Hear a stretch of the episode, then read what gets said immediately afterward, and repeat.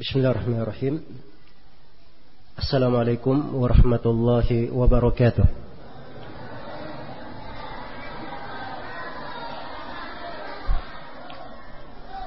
الحمد لله رب العالمين والصلاة والسلام على المبعوث رحمة للعالمين نبينا محمد وعلى آله وصحبه ومن تبعهم بإحسان إلى يوم الدين أما بعد Bapak-bapak, ibu-ibu, saudara-saudari sekalian serta anak-anak yang kami cintai, kaum muslimin dan muslimat yang semoga selalu dirahmati oleh Allah Subhanahu wa taala. Salah satu nikmat yang sangat besar yang Allah Subhanahu wa taala berikan untuk seorang hamba ia diberi taufik diberi anugerah oleh Allah Subhanahu wa taala untuk dimudahkan di atas kebaikan. Dimudahkan oleh Allah Subhanahu wa taala untuk selalu berjalan di atas ketaatan. Apalagi kalau dari tangannya terbuka pintu-pintu kebaikan untuk manusia. Maka itu adalah nikmat yang sangat besar, anugerah yang harusnya selalu kita bersyukur kepada Allah Subhanahu wa taala. Adanya tempat-tempat pendidikan di mana anak-anak kaum muslimin bisa mempelajari apa yang mereka perlukan dari ilmu agama dan ilmu dunia mereka itu adalah nikmat yang sangat besar karunia yang sangat berharga karena memang agama ini adalah agama yang mengajak untuk cinta kepada ilmu, cinta untuk membaca, cinta untuk menambah dari pengetahuan. Karena itu dari surah yang pertama turun kepada Nabi kita Nabi Muhammad sallallahu alaihi wasallam adalah surah Al-Alaq. Iqra bismi rabbikal ladzi khalaq. Perintah membaca. Dan sebagian as-salaf berkata di antara surah yang pertama turun juga adalah Nun wal qalami wa ma yasturun. Surah Al-Qalam yang disebutkan dengan kalam pena karena pena itu mewakili tiga hal. Jadi sesuatu yang tertulis itu mengharuskan ada sesuatu yang ada di pikirannya terhafal ataupun ter, teringat dan mengharuskan ada sesuatu yang telah tertulis. Maka agama ini adalah agama yang mengajak untuk belajar dan mempelajari ilmu. Karena dengan ilmu agama itulah ketinggian seseorang di dunia dan di akhirat. Allah Subhanahu wa taala berfirman yarfa'illahu alladhina amanu minkum walladzina utul ilma darajat. Allah mengangkat orang-orang yang beriman di antara kalian dan orang-orang yang berilmu diangkat oleh Allah beberapa derajat. Di dalam sebuah hadis yang diriwayatkan oleh Imam Muslim rahimahullah Umar bin Al-Khattab radhiyallahu anhu menjumpai gubernur Mekah di Kufah Ibnu Abzah. Maka ketika gubernur Mekah tidak berada di Mekah Umar bertanya kepadanya siapa yang kamu tinggalkan di Mekah menggantikan kedudukanmu? Iya. Maka sang gubernur pun berkata bahwa yang saya tinggalkan di sana adalah Abdurrahman bin Abzah. Gubernurnya tadi saya sebut namanya bin Abzah, itu nama yang ditinggalkan yang menggantikannya di Mekah. Kemudian Umar bertanya, Siapakah Ibn Abza ini? Kata gubernur tersebut, dia adalah seorang yang alimun bi kitabillah wa bil faraid. Orang yang punya ilmu tentang kitab Allah dan ilmu faraid. Ilmu tentang warisan. Dan dia adalah seorang yang bekas budak atau dari garis keturunannya ada yang budak begitu. Maka Umar berkata, kamu tinggalkan dari garis keturunan budak memimpin kota Mekah. Maka Ibn Abza berkata dia adalah seorang yang alim terhadap kitab Allah dan memahami ilmu faraid. Maka Umar pun berkata, sesungguhnya Rasulullah sallallahu alaihi wasallam bersabda, Inna Allah yarfa'u bihadal kitabi aqwaman wa yad'u bihi akharin. Sesungguhnya Allah mengangkat dengan Al-Quran ini sekelompok kaum dan merendahkan sekelompok yang lain juga karena Al-Quran. Maksudnya siapa yang berpegang dengan Al-Quran, mempelajarinya, menghafalkannya, mengkajinya, maka Allah akan meninggikannya. Tapi sebaliknya siapa yang berpaling darinya, maka itu adalah sebab ia direndahkan kedudukannya oleh Allah Subhanahu wa taala. Pada siang hari ini di majelis kita yang baik ini tema pembahasan kita sebagaimana yang telah diumumkan adalah mengkaji beberapa ayat dari surah Luqman yang kita akan petik darinya. Kandungan-kandungan pelajaran bagaimana cara dan metode di dalam mendidik anak itu. Dan ini surah Luqman adalah surah yang agung. Dari ayat-ayat Al-Quran yang patut kita tadabburi. Karena kandungan-kandungannya sangat diperlukan oleh setiap muslim dan muslimah di dalam mendidik dirinya dan keluarganya di atas ketaatan. Dan harusnya banyak kita kaji dari surah ini. Selalu kita ulangi. Apalagi Allah Subhanahu wa taala berfirman dalam Al-Qur'an,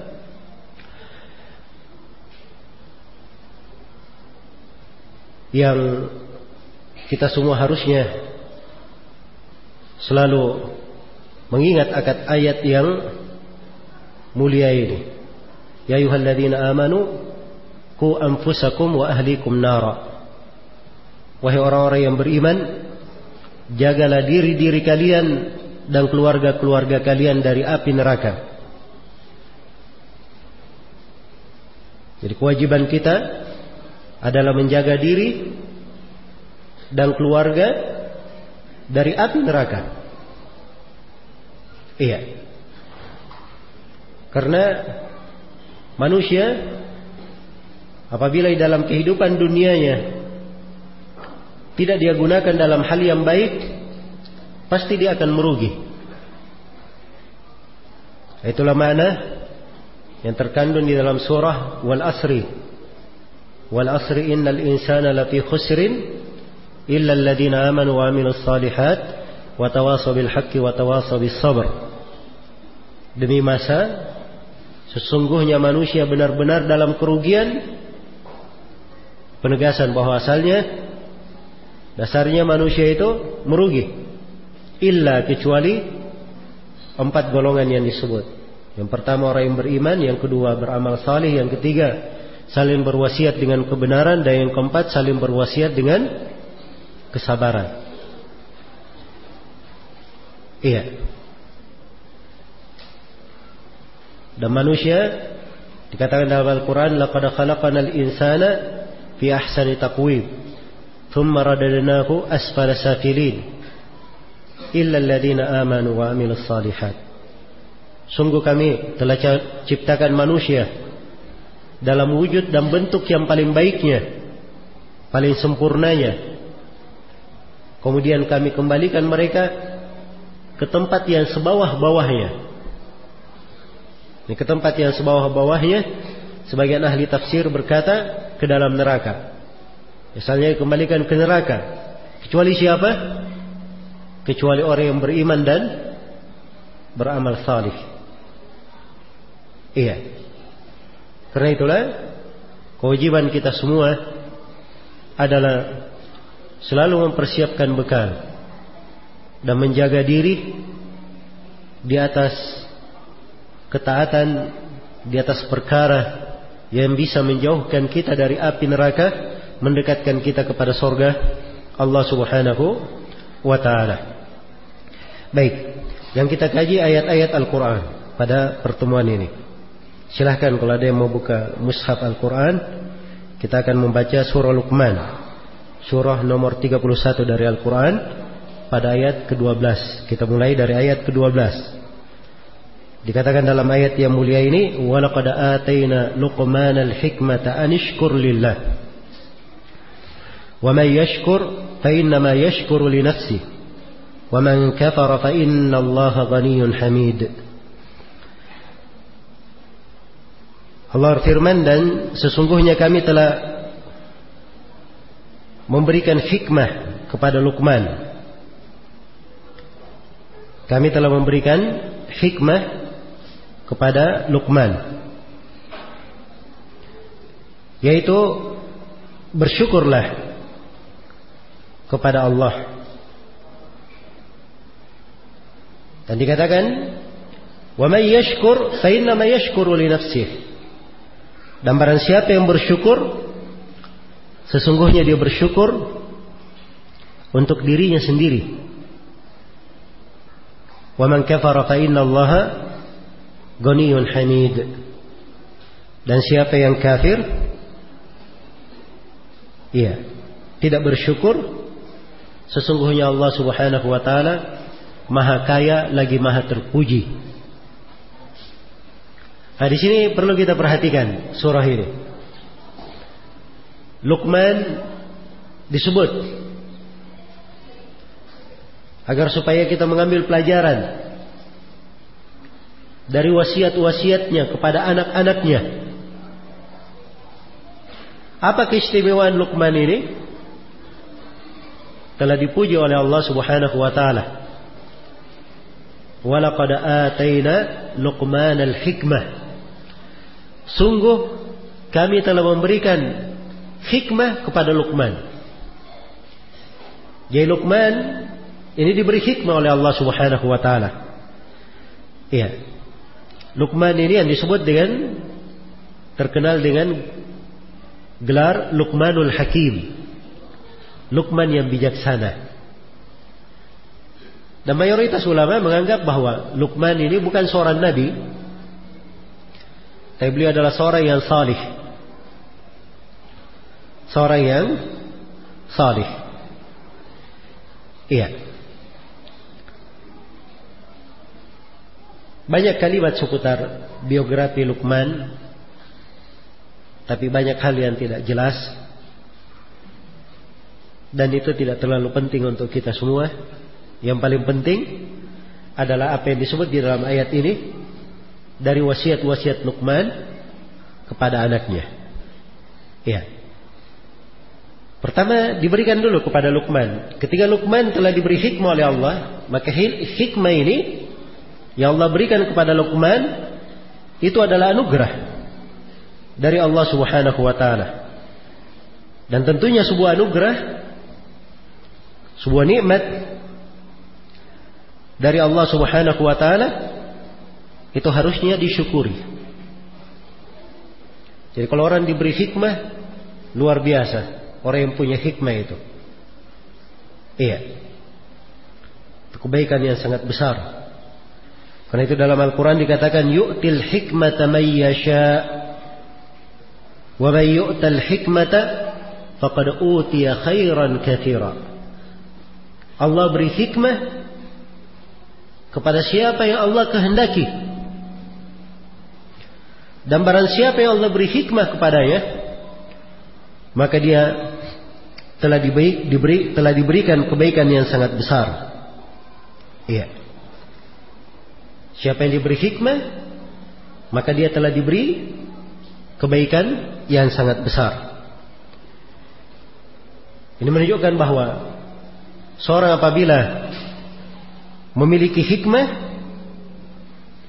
maka itu adalah kebaikan yang sangat besar yang dia dapatkan. Hikmah itu meletakkan segala sesuatu pada tempatnya. Dia meletakkan segala sesuatu pada tempatnya. Iya. Sehingga semua perkara itu berjalan dengan baik, dengan lancar sesuai dengan porsinya. Dan Luqman ini diberi hikmah.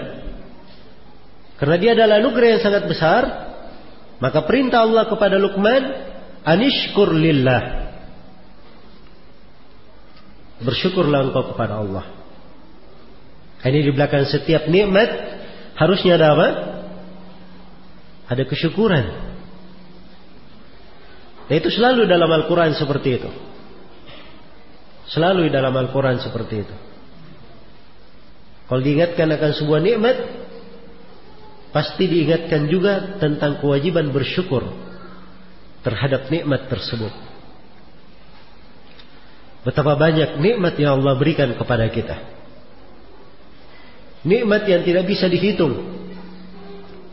Iya dari nikmat kesehatan, nikmat waktu luang, nikmat istri, nikmat anak-anak, nikmat harta, nikmat tempat tinggal. Ya. Dan yang paling indahnya nikmat keislaman, nikmat mengenal sunnah Rasulullah Sallallahu Alaihi Wasallam, nikmat mempelajari ilmu agama, dan banyak lagi dari nikmat-nikmat Allah tidak bisa kita hitung. Wa in ta'uddu ni'matallahi La tuhsuha. Kalau kalian ingin menghitung-hitung nikmat Allah, kalian ingin menjumlahnya, kalian tidak akan mampu untuk menghimpun menjumlah nikmat itu. Saking banyaknya nikmat yang Allah berikan. Karena itu kewajiban kita adalah bersyukur terhadap nikmat. Anishkur lillah. Iya. Maka ini dua pelajaran yang sudah bisa kita petik di sini. Pelajaran yang pertama bahwa hikmah itu adalah anugerah dari Allah. Dan pelajaran yang kedua kewajiban bersyukur terhadap nikmat. Kewajiban bersyukur terhadap nikmat.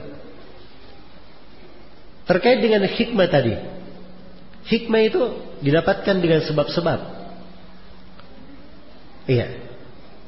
Tidak datang begitu saja. Tapi dengan sebab.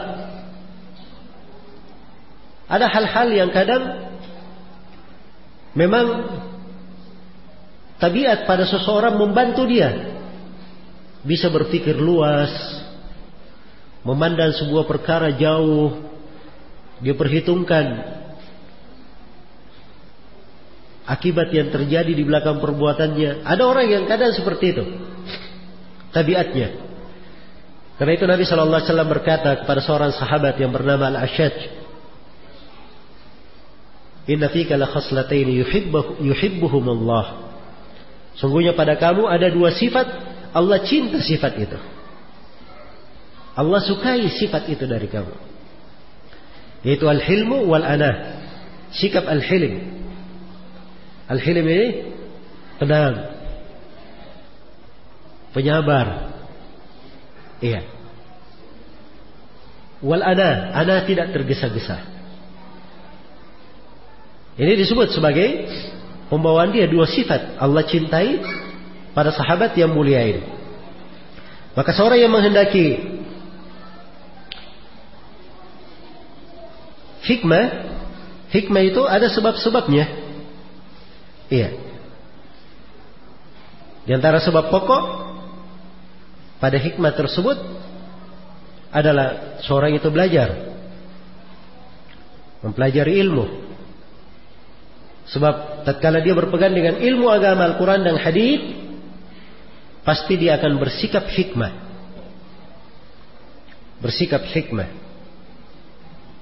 Dan di antara sebabnya juga dia punya keikhlasan. Dan di antara sebab seorang diberi anugerah hikmah, dia memiliki kejujuran dan kesungguhan. Dan di antara sebabnya juga dia banyak mencontoh generasi terbaik umat ini dari kalangan sahabat, para tabiin, tabiut tabiin, dari sebab datangnya hikmah juga dia banyak duduk dengan orang-orang yang berilmu. Iya. Sebab dulu dengan orang yang banyak berilmu itu itu memberi pengaruh. Memberi pengaruh. Karena itu kata orang Arab, "Wabnul labuni idza ma luzza fi qaranin lam yastati' thawlatal buzlil qana'isi."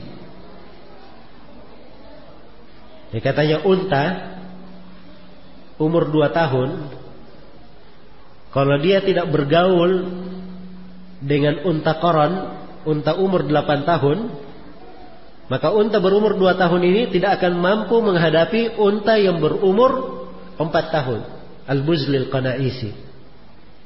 Biasanya unta umur empat tahun itu itu lebih gesit ya, banyak mengganggu dan sebagainya. Ya. Biasanya unta umur 2 tahun itu bukan lawannya. Tapi kalau unta berumur 2 tahun ini bergaulnya sama unta yang berumur 8 tahun, maka unta yang berumur 4 tahun ini tidak ada apa-apanya. Sebab dia biasanya sama unta berumur 8 tahun. Iya. Maka biasanya hikmah seperti itu. Tatkala sore itu duduk dengan orang-orang yang baik, ya, dengan orang-orang yang berilmu maka itu akan memberikan manfaat yang besar untuk dirinya. Iya.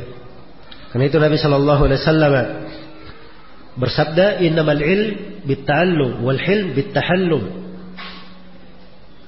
Wa yataharra al-khair yuqahu. Wa man yatawaqqa asy-syarr yuqahu. Sungguhnya ilmu itu dengan mempelajarinya, Ilmu didapatkan dengan mempelajarinya. Hilim, sikap tidak tergesa-gesa didapatkan dengan dia berusaha bersabar. Bersikap seperti itu. Ya, siapa yang mencari kebaikan, maka Allah akan mudahkan dia kepada kebaikan itu, diberi kebaikan itu. Dan siapa yang berusaha menghindari kejelekan, maka Allah akan jaga dia dari kejelekan itu. Jadi harus ada upaya dan usaha itu kaidah dalam hidup. Iya. Harus berubah. Jadi kadang sebagian orang tua, oh saya sekarang sudah tua. Ya, sekarang kita sudah menjadi kepala rumah tangga. Ya, memang di kehidupan saya ini saya sudah terlanjur. Kurang begini, kurang begitu, kurang begini. Biarlah anak-anak saya saja yang melanjutkan. Biar saja anak-anak saya yang belajar. Ya. Ini cara berpikir yang keliru dari orang tua. Cara yang berpikir keliru dari orang tua. Dasar kekeliruannya ini si orang tua seakan-akan dia sangka dirinya tidak akan menghadap kepada Allah.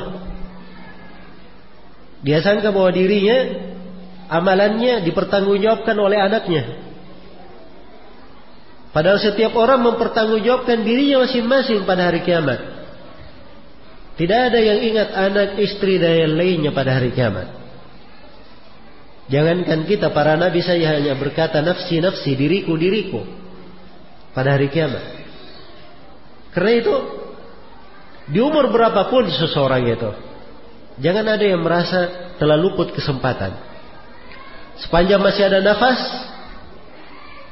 dan sepanjang Allah masih memberi umur, itu artinya masih terbuka peluang kebaikan untuk kita.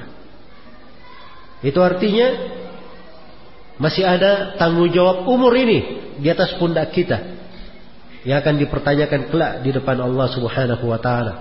Wala tus'alunna yawma idzin 'anil na'im. Sungguh kalian akan ditanya pada hari kiamat tentang segala nikmat yang Allah berikan kepada kalian. Maka harusnya anak saya belajar. Dan saya sebagai orang tua harus memberi contoh yang baik. Saya juga belajar. Walaupun saya kalah dengan anak saya, tapi saya juga belajar. Nah, itu motivasi untuk anak. Ya. Tidak diajari, tapi dengan melihat orang tuanya seperti itu, dia sendiri tergerak. Dan banyak ya anak-anak yang seperti itu. Disebutkan di dalam biografi seorang rawi, iya. Ada seorang anak, ayahnya ahli hadis, ayahnya. Tapi meninggal ayahnya. Ayahnya meninggal. Suatu hari anak ini dia bermain bersama kawan-kawannya. Main apa begitu mainannya jatuh ke sebuah majelis Seorang ahli yang bernama Mu'afa bin Imran. Ketika anak ini masuk mengambil mainan itu, Mu'afa bertanya, kamu kan anaknya si Fulan bin Fulan. Kata anak ini ya benar. Kata Mu'afa subhanallah wahai anakku, kamu tidak pantas seperti itu. Karena ayah kamu itu adalah kawan saya. Seorang ahli hadis. Harusnya kamu ikuti jejak ayahmu. Maka ini kalimat melekat di hati anak ini. Dia pulang ke rumah ya. Dia ceritakan kepada ibunya kisah itu tadi. Ibunya benar. Ibunya berkata benar. Ayah kamu itu seorang ahli hadis. Maka anak ini pun diberi baju yang bagus. Ya. Kemudian diberi alat tulis. Dia pun datang ke majelis Mu'afa bin Imran. Kata Mu'afa bin Imran, tulis. Hadith yang pertama yang diberikan kepadanya. Tulis. Iya. Dia bawakan sanad. Menceritakan kepada saya si fulan dari fulan dari Ummu Darda radhiyallahu anha. Beliau berkata, "Utlubul ilma sigaran. Ta'malu bihi kibaran." Fa'inna likulli hasidin mazara. Ummu Darda berkata, tuntutlah ilmu di usia kalian masih kecil. Dengan ilmu yang kalian pelajari, kalian amalkan ketika kalian sudah besar, sudah dewasa. Karena setiap orang itu hanya memanen hasil tanamannya. Subhanallah. Ini awal hadis yang diperdengarkan kepada anak ini. Bekal untuknya. Belajar dari masa kecilmu. Apa yang kamu pelajari, itu yang kamu amalkan nanti ketika kamu dewasa. Dan ingat, apa yang kamu tanam di masa kecil ini, itu pula yang kau panen nanti kalau kamu sudah dewasa. Sebab seorang itu hanya memanen apa yang dia tanam. Kalau dia tidak pernah belajar, bagaimana bisa memanen? Dia tidak pernah menanam, bagaimana bisa menuai buah. Iya. Maka subhanallah diberi hikmah yang bagus. Iya. Jadi ini pengaruh dari keberadaan orang tua. Jadi orang tuanya kalau dia terlihat misalnya semangat di rumah misalnya orang tuanya sendiri gemar membaca Al-Quran, sering membaca buku, ya itu memberi pengaruh sekali. Iya. Belum lama ini saya ketemu dengan salah seorang ulama besar di Saudi Arabia. Beliau ditanya, beliau berkunjung kepada salah seorang ulama yang lain yang lebih senior daripada beliau. Kemudian cerita tentang ayah beliau. Beliau berkata, ayah saya adalah seorang yang salih. Beliau tidak pernah meninggalkan sholat berjamaah di masjid. Jadi itu yang membekas di hatinya. Ayahnya tidak pernah meninggalkan sholat berjamaah di masjid. Ini yang membuat anak ini termotivasi untuk mencontoh ayahnya. Untuk mencontoh ayahnya. Tapi kadang orang tua Masya Allah punya semangat. Ayo, ini anak-anak saya harus belajar. Anaknya disuruh belajar, tapi dia sendiri nggak belajar. Anaknya diminta bersemangat, tapi dia sendiri tidak bersemangat. Maka ini dari sebab yang kadang pendidikan itu kurang berhasil. Iya. Walaupun taufik itu di tangan Allah, hidayah di tangan Allah, tapi kita harus mengambil sebab-sebabnya. Iya. Harus tampak kesungguhan seseorang itu. Ya sekali lagi hikmah itu itu didapatkan dengan sebab-sebab. Sebagaimana kesyukuran adalah wajib pada setiap nikmat yang Allah berikan. Jika seorang diberi hikmah, maka itu adalah nikmat yang sangat besar. Hendaknya dia bersyukur kepada Allah Subhanahu wa taala. Kemudian dikatakan dalam ayat wa may yashkur fa innama yashkuru li nafsi. Barang siapa yang bersyukur sungguhnya dia bersyukur untuk dirinya sendiri. Subhanallah. Ini ayat kaidah yang sangat besar. Iya. Kaidah yang sangat besar tentang kewajiban syukur. Dan syukur itu hakikatnya dia bersyukur untuk dirinya sendiri. Jadi seorang beramal jangan dianggap amalannya itu untuk orang lain. Iya. Apalagi dia merasa berjasa kepada Allah. Tidak. Seorang beramal itu untuk dirinya sendiri. Berbuat untuk dirinya sendiri. Fali nafsihi. Man amila salihan fali nafsihi. Wa man asa'a alaiha. Wa ma rabbuka bidhallamin lil abid. Barang siapa yang beramal salih maka untuk dirinya sendiri. Dan barang siapa yang berbuat jelek dia sendiri yang akan menanggungnya. Dan Allah tidak pernah mendalimi seorang hamba pun. Dan di dalam hadits qudsi diriwayatkan oleh Imam Muslim, Allah Subhanahu wa taala berfirman, "Ya ibadi, innama hiya a'malukum uhsiha lakum thumma uwaffikum iyyaha." Faman wajada khairan falyahmadillah. Wa man wajada ghaira dhalika fala yalumanna illa nafsahu. Wahai hamba-hambaku, itu amalan-amalan kalian sendiri. Hisab yang kalian hadapi ini, amalan kalian sendiri. Aku hitung dengan sangat detailnya. Maka siapa yang mendapatkan kebaikan di belakang amalannya, maka hendaknya dia puji Allah. Tapi siapa yang mendapatkan selain itu, jangan sekali-sekali dia mencela kecuali dirinya sendiri. Maka ini semuanya terkait dengan diri kita. Siapa yang bersyukur untuk dirinya sendiri. Siapa yang kufur, dia sendiri akan menanggungnya. Siapa yang berbuat baik, dia akan menuainya. Siapa yang berbuat jelek, dia pula yang akan mendapatkan keburukannya. Iya. Maka ini kaidah yang sangat agung. Dari kaidah Al-Quranul Karim. Anishkur lillah. Hendaknya engkau bersyukur lillah. Ini perhatikan kata lillah. Selalu karena Allah. Perhatikan itu ikhlas.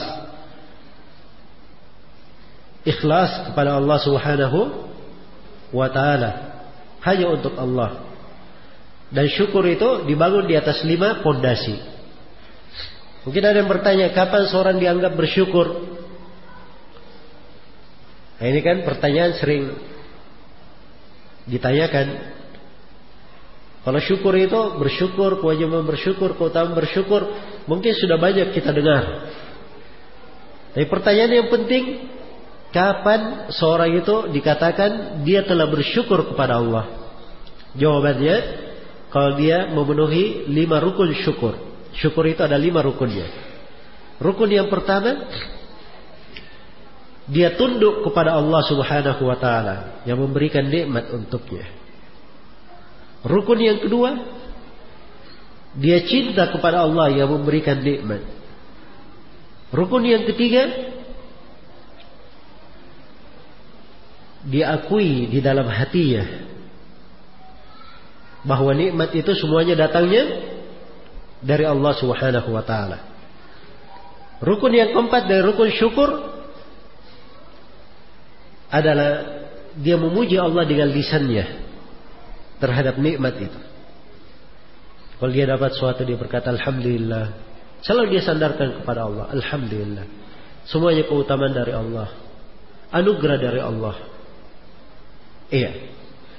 Nah, ini Daya selalu dikembangkan karena jiwa itu senangnya oh saya saya saya kakek saya nenek moyang saya kan begitu tapi syukur dia selalu memuji Allah Alhamdulillah ini karunia dari Allah semata anugerah dari Allah ini kebaikan dari Allah.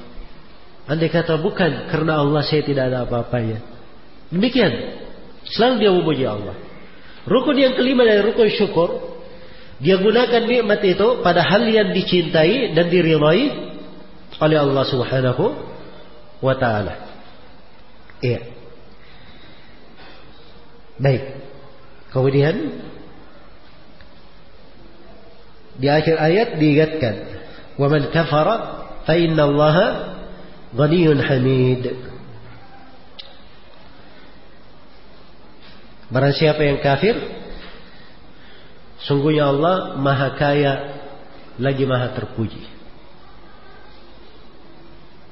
Jadi kalau dia bersyukur untuk dirinya sendiri, kalau dia kufur, tidak bersyukur, itu tidak membahayakan Allah sama sekali Kamu bersyukur Tidak menambah dari keagungan dan kekuasaan Allah. Kamu kufur tidak mengurangi dari keagungan dan kekuasaan Allah.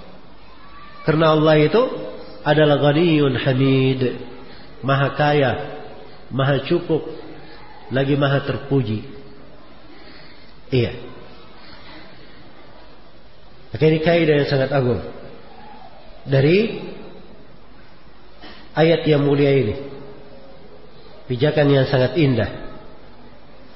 Maka sebelum disebutkan kisah Lukman bagaimana wasiatnya, diterangkan dulu. Siapa Lukman itu? Bagaimana perintah Allah kepada Lukman? Iya. Kemudian setelah itu dijelaskan di dalam ayat setelahnya tentang wasiat Lukman kepada anaknya. Baik, di ayat yang ke 13 dikatakan Allah Subhanahu wa taala berfirman wa qala luqman li ibnihi wa huwa ya'idhu Ya bunayya la tusyrik billah inna syirka la dhulmun 'adzim Dan ketiga Luqman berkata kepada anaknya Ketika Luqman berkata kepada anaknya, di sini anaknya ibnihi. Nah disebut siapa nama anaknya? Memang kata ibn itu dalam bahasa Arab itu adalah mufrad artinya seorang anak. Tapi ketika, ketika kata ibn disandarkan kepada ha, domir dia, itu menunjukkan mana umum. Bisa saja dia berkata hal ini kepada seluruh anak-anaknya. Pada setiap anaknya dia berwasiat seperti ini. Ya kadang orang tua, masya Allah ya, anak pertama semangat dia. Wah ini tanggung jawab amanah saya. Anak kedua, ya masih semangat, walaupun sudah kurang. Anak yang ketiga sudah lesu. Ya. Anak yang keempat, ya biar aja dia urus dirinya sendiri. Nah, ini kadang seperti itu. Karena ketika nikmat itu bertambah, memang ujian itu datang. Biasanya begitu manusia. Dulu ketika dia belum punya nikmat itu,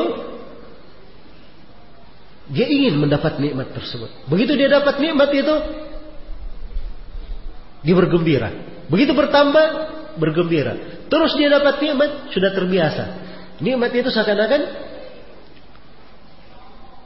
tidak ada lagi. Seakan-akan dia tidak pernah dapat nikmat itu. Kapan dia rasakan? Kalau nikmat itu dicabut dari dia, baru dia rasa. Oh kemarin rupanya saya dapat nikmat. Baru terasa. Nah, itu banyak dari manusia seperti itu. Nasallallahu ala afiyah. Iya. Karena itu di sini dari istimewa Luqman dia berwasiat kepada anak-anaknya. Semua dari anak-anaknya. Iya.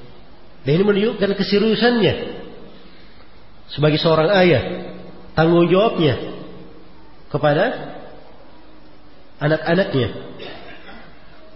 Dibahasakan di sini wahwa ya'idhuhu.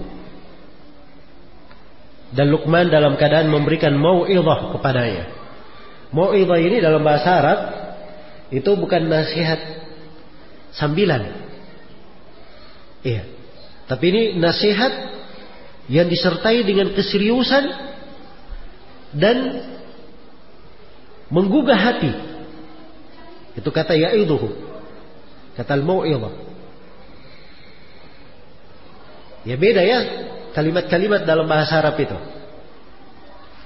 Dan di sini datangnya dalam bentuk fi'il mudhari wa huwa ya'idhuhu.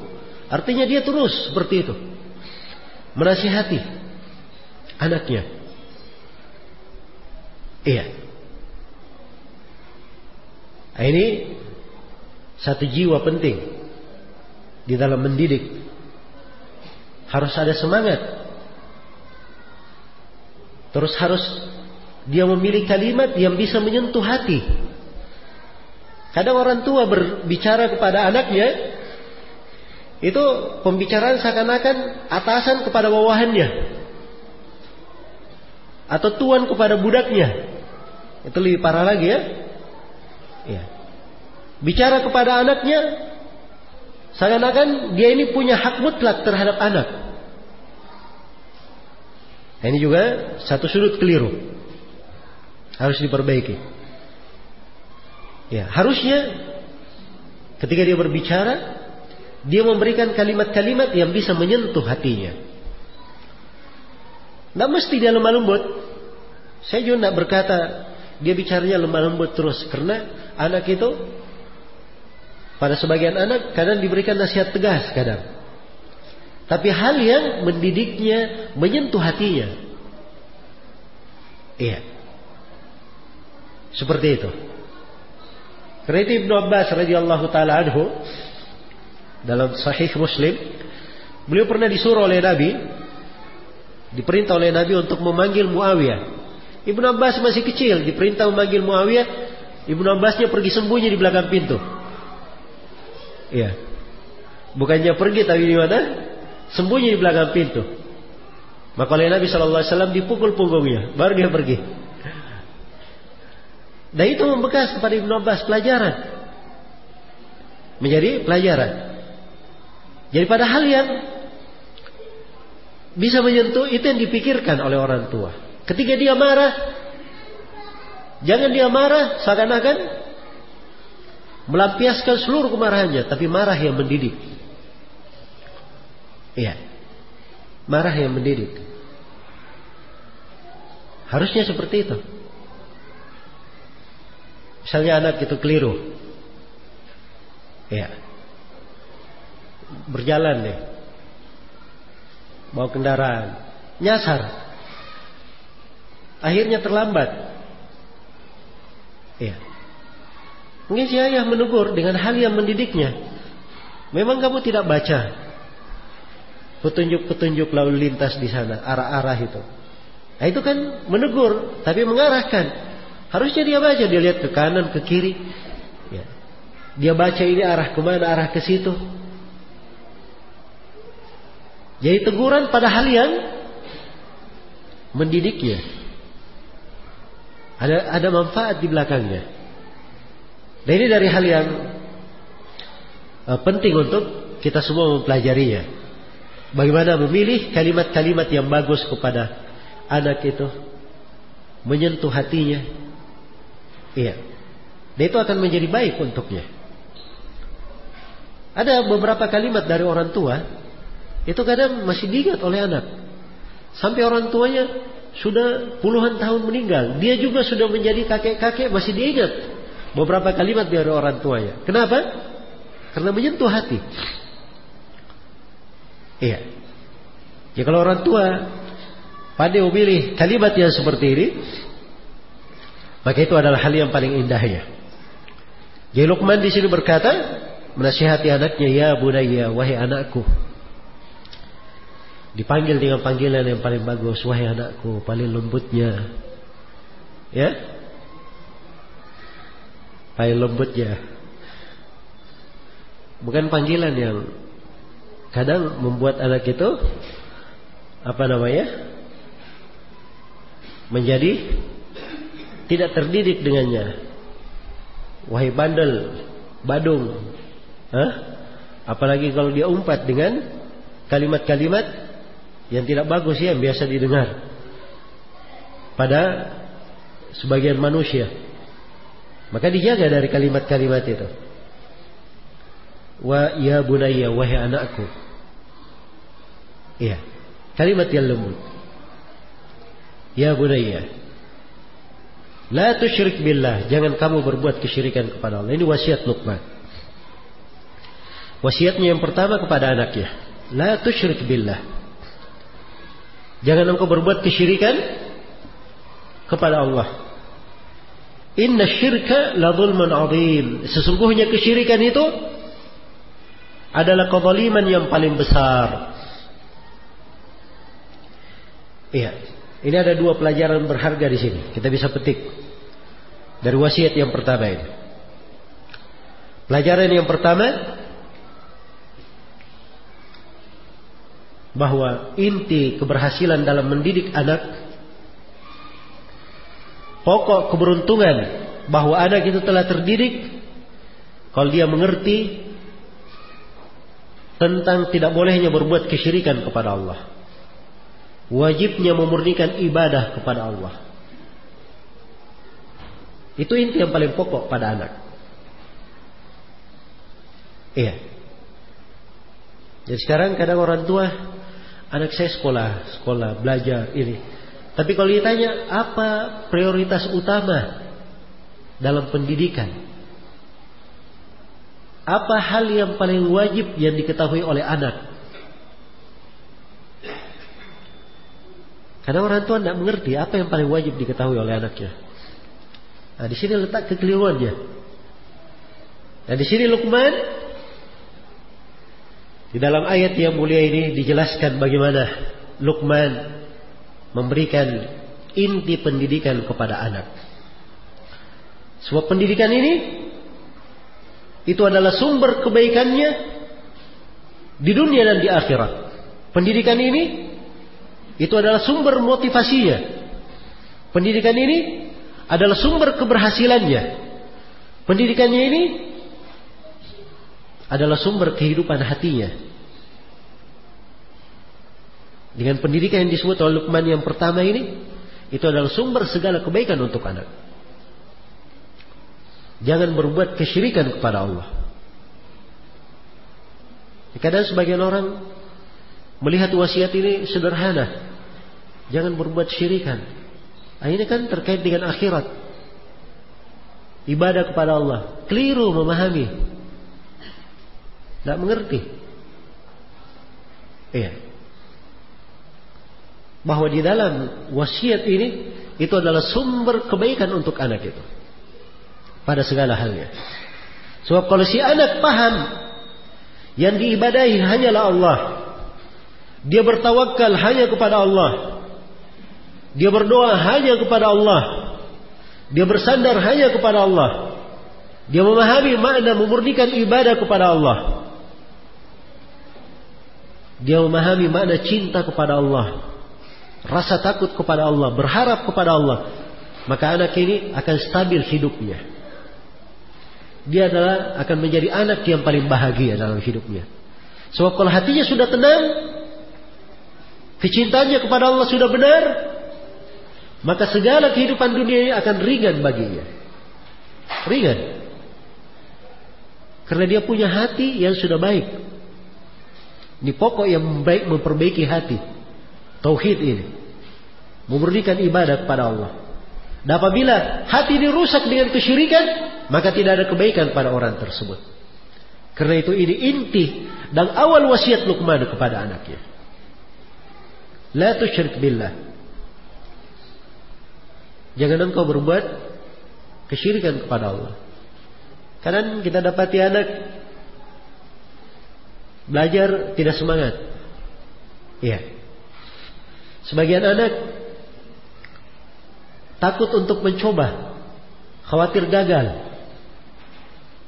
Kan begitu?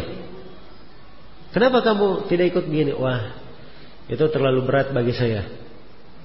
Saya kalau coba itu nanti saya gagal juga. Ini karena ada sesuatu di pendidikan hatinya yang kurang beres. Itu kaitannya dengan tauhid. Tapi kalau dia bagus bergantungnya kepada Allah, murni ibadahnya kepada Allah, baik hatinya, akan kuat semangatnya. Iya, akan kuat semangatnya. Cara berpandangannya juga berbeda dengan yang lainnya. Ini semuanya pendidikan. Karena itu harus diingat bahwa ucapan Luqman di sini bukan sembarang ucapan. Wasiat beliau kepada anaknya di sini dijadikan sebagai wasiat yang pertama karena memang wasiat ini adalah pokok kebaikan untuk si anak tersebut. Karena itu jangan ditelantarkan oleh orang tua. Iya.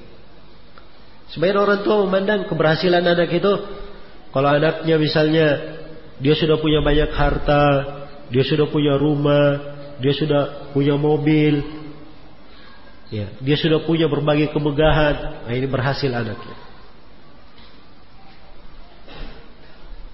Banyak dari orang tua di masa ini yang pikirannya seperti itu. Tapi subhanallah ketika tertimpa musibah, iya, ada yang jatuh bangkrut, misalnya, atau yang terbuka padinya dunia, akhirnya masuk ke dalam pintu-pintu yang justru menghancurkannya. Ini kenapa bisa terjadi? Sebab dasar pada hatinya ada yang keliru. Inilah masalah penghambaan kepada Allah. Ini pokok yang paling utama. Sebab kalau baik penghambaannya kepada Allah, lurus dari akidah dan tauhidnya, maka akan lurus semua dari kehidupannya. Iya. Karena itu diingatkan di sini oleh Luqman. Wasiat yang pertama atau pokok pelajaran yang kita petik di sini. La tusyrik billah. Jangan engkau berbuat kesyirikan kepada Allah sama sekali.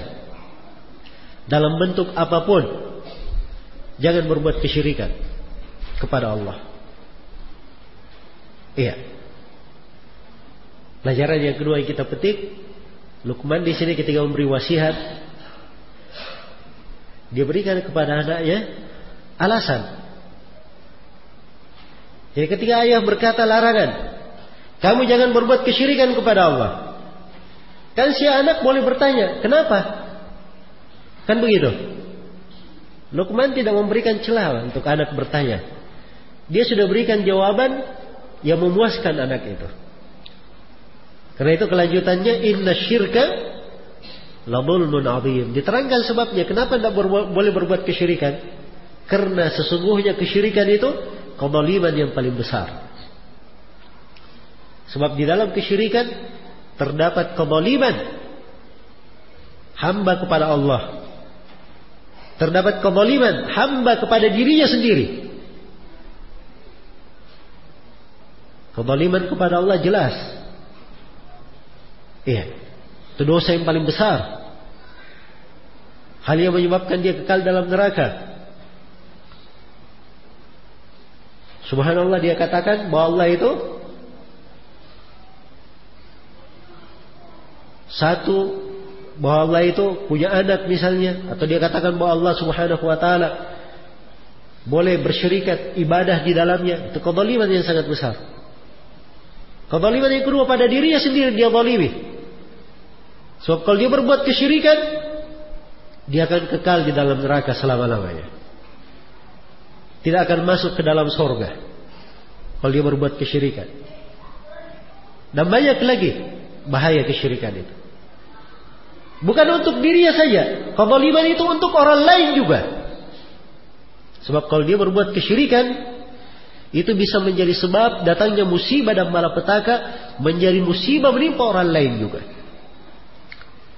Karena itu dalam Al-Quran dikatakan wa qalu takhadar rahmanu walada laqad ji'tum syai'an idda takadu as-samawati yatafattarna minhu wa tashaqqu al-ardu wa takhirru al-jibalu hadda an walada Mereka berkata mereka maksudnya orang Yahudi, orang Nasara, kaum musyrikin. Mereka berkata Allah punya anak. Subhanallah. Maka Allah berfirman, Laqad ji'tum syai'an idda. Sungguh kalian telah mendatangkan sebuah perkara yang sangat besar. Sangat dahsyat, mengerikan. Hampir saja karena ucapan kalian ini langit itu meleleh. Hampir saja karena ucapan kalian ini bumi itu terbelah. Dan hampir saja gunung itu runtuh. Tatkala kalian berkata, Allah memiliki anak. Perhatikan. Jadi langit, bumi, gunung. Ya. Coba kalau langit runtuh. Musibah atau bukan? Musibah. Siapa yang kena? Pelaku kesyirikan saja? Tidak. Karena itu kesyirikan adalah kebaliman yang paling besar. Segala jenis kebaliman terkumpul di dalamnya. Jadi ini penyebutan alasan. Karena itu kadang sebagian orang tua itu mendidik anaknya seperti latihan militer. Iya. Seperti upacara ya. Jalan ketat gitu. Jalan di tempat jalan. Jalan, berhenti, mundur. Ya. Hanya ikut komando saja. Kadang-kadang kita perlu diberi. Kamu jangan buat begini karena dia begini. Ya. Kamu kalau berbuat begitu akan terjadi begini. Ya. Baik, ini berbagai uslub di dalamnya. Ada berbagai uslub di sini. Lukman di dalam nasihati anaknya. Berbagai cara dan metode. Ini metode dalam mengingatkan. Jadi kadang anak itu ketika diberi sesuatu perlu diterangkan apa alasannya. Kenapa dipahamkan. Walaupun dia tidak minta, tidak nanya. Iya. Tidak menanyakan akan hal tersebut. Jadi katakan inna syirka la zulmun azim. Sungguhnya kesyirikan itu adalah kezaliman yang sangat besar kezaliman yang sangat besar.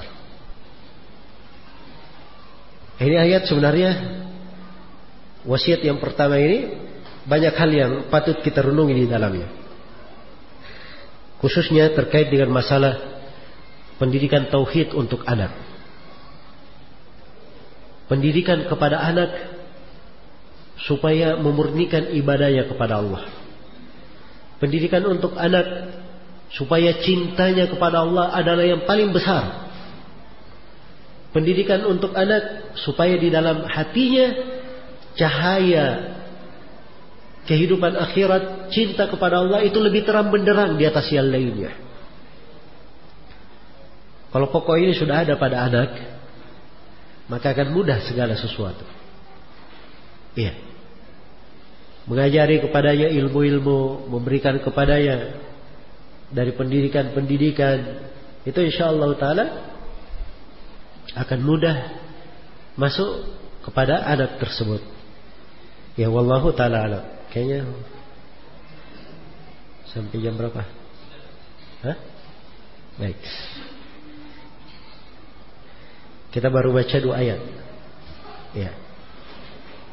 Dan di sini wasiat Luqman masih ada ayat yang ke 14, 15, 16, 17, 18 dan 19. Ya. Sebenarnya ayat per ayat ini bagus untuk kita perhatikan. Ya. Karena terangkai beberapa metode di dalam mendidik. Cuma yang perlu saya isyaratkan di sini, pendidikan itu sebenarnya semuanya lengkap di dalam ayat-ayat Al-Quran, hadits-hadits Rasulullah Sallallahu Alaihi Wasallam. Tapi kadang kita kurang di dalam mentadaburinya, merenunginya, kurang di dalam mempelajarinya. Iya. Karena itu majelis-majelis yang seperti ini selalu kita merangkai dari ayat Al-Quran, hadits Rasulullah, kita baca, kita renungi, kita olah dari kandungannya, kita aplikasikan di dalam kehidupan, ya, kita terapkan di dalam pendidikan kita. Maka itulah hal yang paling baik dan paling indahnya, insyaallah taala. Baik, insyaallah taala masih ada waktu nanti setelah sholat asar, karena apa namanya waktunya juga singkat uh, mungkin banyak sudut yang tidak bisa kita rangkum begitu dalam beberapa ayat yang masih tersisa ini mungkin di, sesi, di sela tanya jawab nanti ada uh, pembahasan-pembahasan yang mudah untuk kita uraikan nanti lebih fokus untuk kita jelaskan insyaallah taala. Baik untuk sementara saya cukupkan sampai sini. Semoga ada manfaatnya. Subhanakallahumma bihamdik. Asyhadu an la ilaha illa anta astaghfiruka wa atubu ilaik. Walhamdulillahi rabbil alamin. Wassalamualaikum warahmatullahi wabarakatuh. Baik, bismillahirrahmanirrahim. Baik, di sini ada yang bertanya bagaimana cara menanamkan akhlak yang baik pada anak. Bolehkah memaksanya jika belum berubah? Ini penanaman akhlak ini itu bukan sekali dua kali ya. Ya bukan sekali begitu langsung berubah.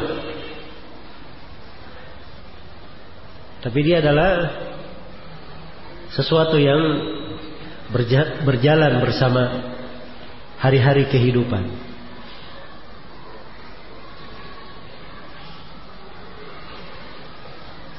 Karena itu para sahabat Rasulullah Sallallahu Alaihi Wasallam di antara mereka ada yang berkata, kami waktu masih muda, yang pertama kami pelajari keimanan. Mereka pelajari keimanan. Itu bertahap mereka belajarnya. Ibnu Abbas radhiyallahu taala anhu ada kisahnya ya. Beliau dibonceng oleh Nabi sallallahu alaihi wasallam di atas kendaraan. Bagaimana wasiat Nabi kepada ya gulam ihfazillaha yahfazka.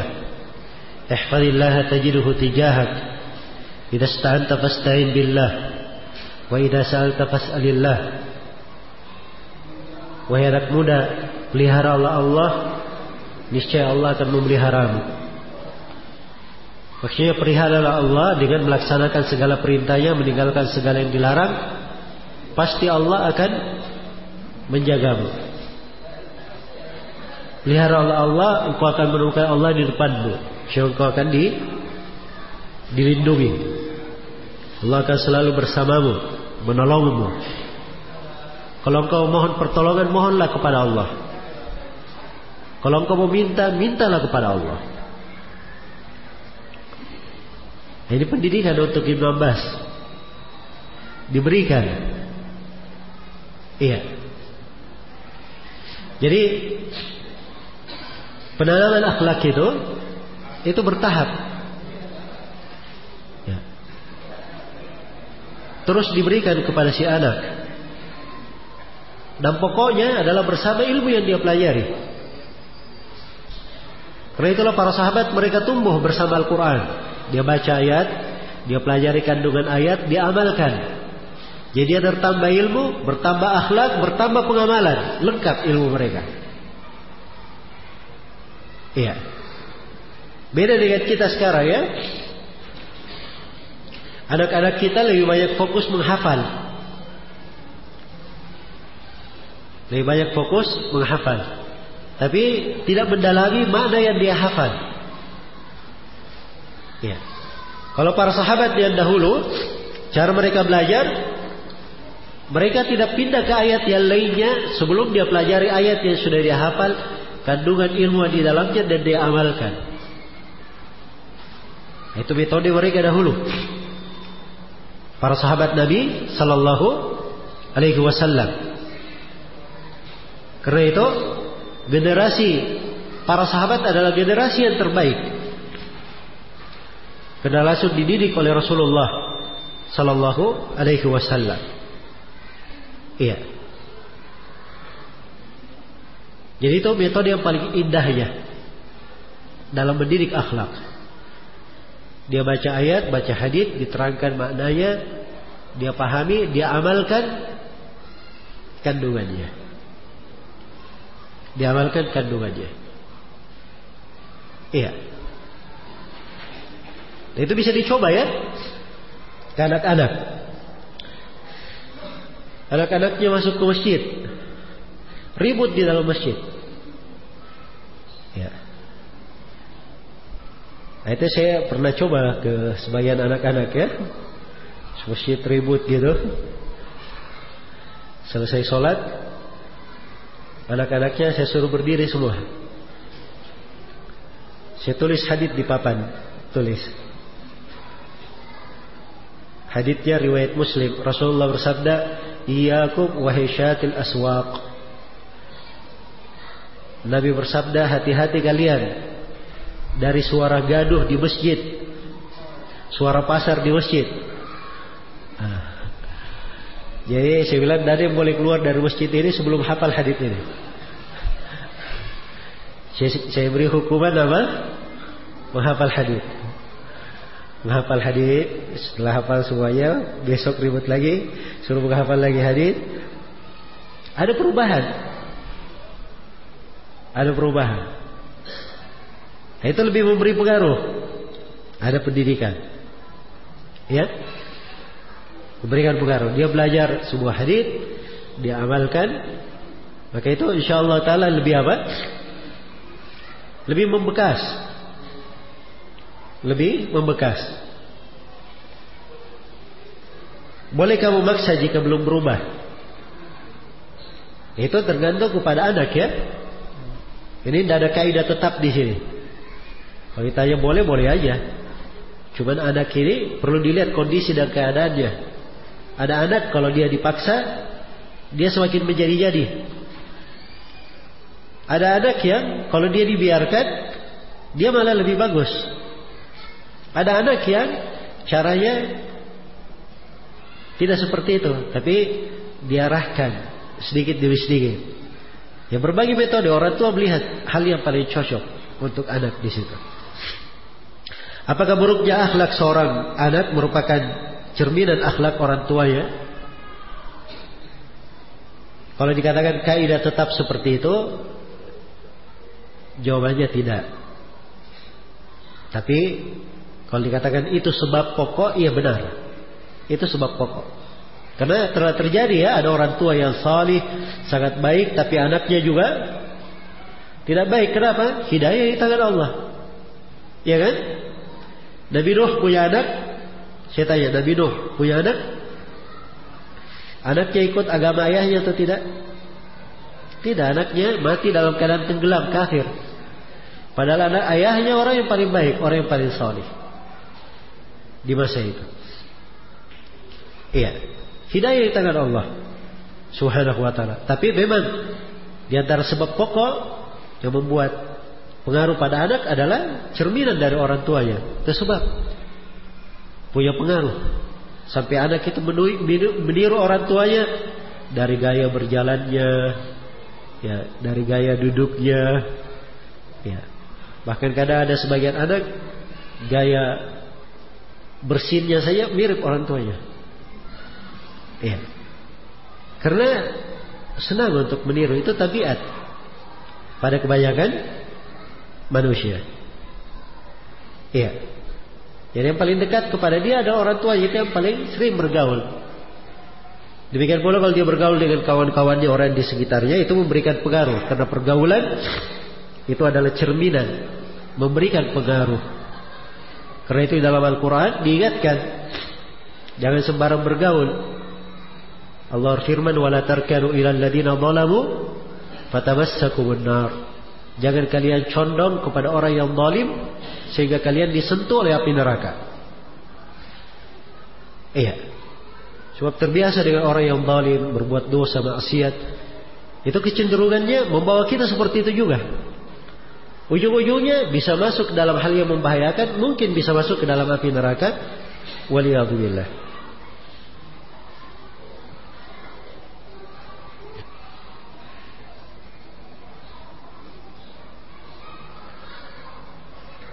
Ustadz bagaimana cara marah yang mendidik? Ini orang cara marahnya enggak, kadang enggak bisa diatur ya. Namanya marah itu tabiat ya keluar.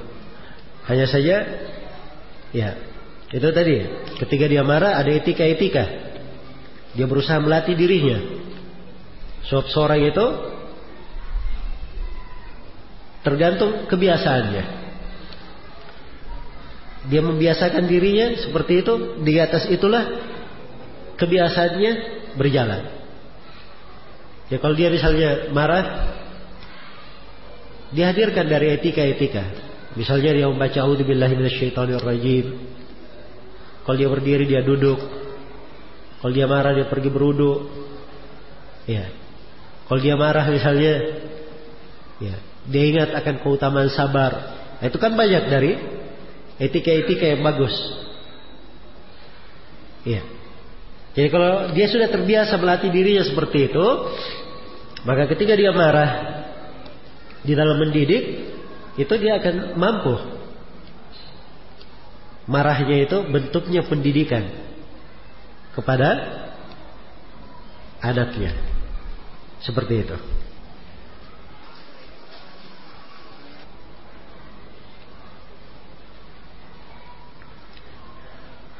Ini ada menghadapi masalah seorang anak yang berumur 16 tahun.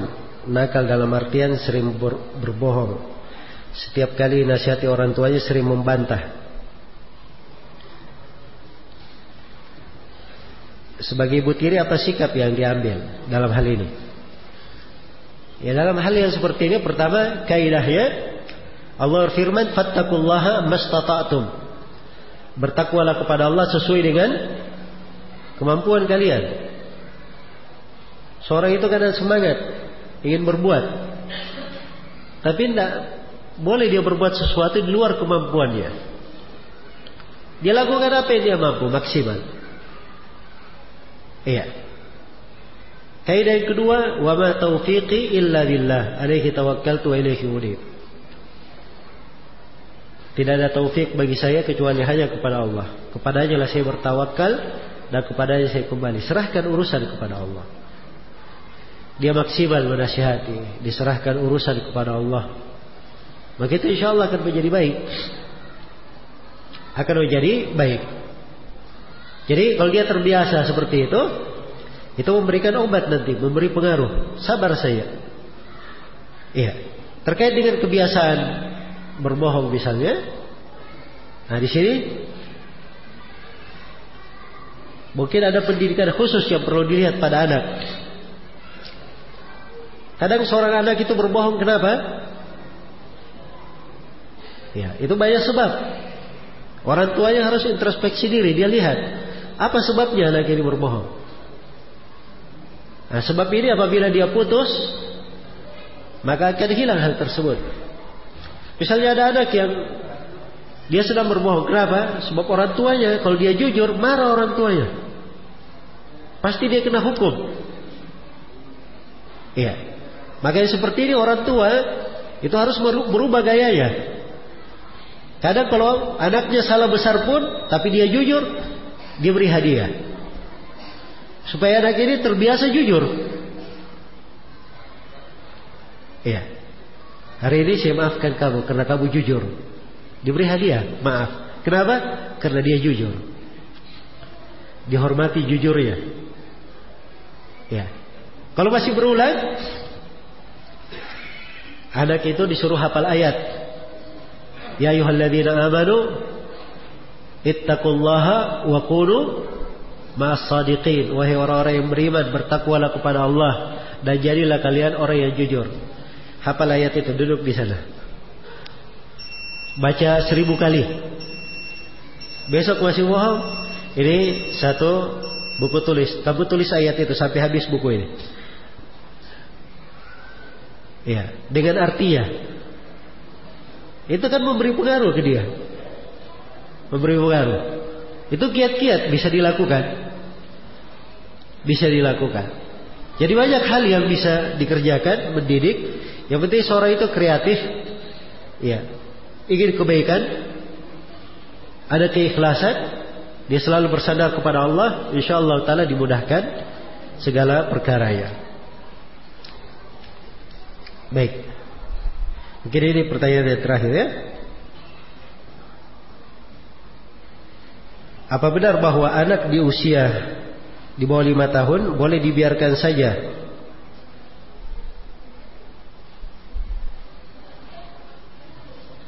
di bawah lima tahun boleh dibiarkan saja. Mungkin maksudnya tidak boleh dibiarkan saja ya. Karena masih kecil. Usia berapa sebaiknya anak diajarkan menghafal Al-Quran dan ilmu alat yang lain? Ini tidak ada kaidah tetap ya dalam hal ini. Dilihat kemampuan si anak. Dilihat kemampuan si anak. Disebutkan di dalam sebagian buku hadis ada seorang anak dia hadir di majelis seorang ahli hadis besar dan dia sudah hafal Al-Quran. Dan dia hafal hadis-hadis guru itu. Umurnya baru 4 tahun. Ya dan anak ini masalahnya cuma satu. Kalau dia lapar dia menangis. Ya namanya saja anak kecil kan? Tapi dia bisa menghafal kalau ditanya dia menjawab dia menjawab umurnya baru 4 tahun jadi kemampuan anak itu berbeda-beda Berbeda-beda kemampuan anak. Jadi orang tua yang bersemangat memberikan, mencoba, meningkatkan kemampuannya, daya hafalnya. Hari ini misalnya dia latih menghafal satu ayat dengan sepuluh kali baca hafal satu ayat. Besok dia latih hafal satu ayat dengan lima kali baca saja. Besok dia latih hafal satu ayat satu kali baca.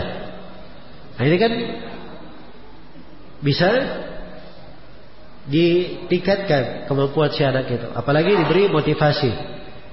Iya. Baik. Jadi ini mungkin yang bisa dijawab ya untuk pertemuan kita di siang hari ini. Mudah-mudahan ada manfaatnya untuk seluruh hadirin dan hadirat, kaum muslimin dan muslimat. Dan saya sangat uh, bergembira atas kesempatan ini. Berterima kasih kepada seluruh kawan-kawan yang telah menjadi sebab terselenggaranya acara yang baik ini.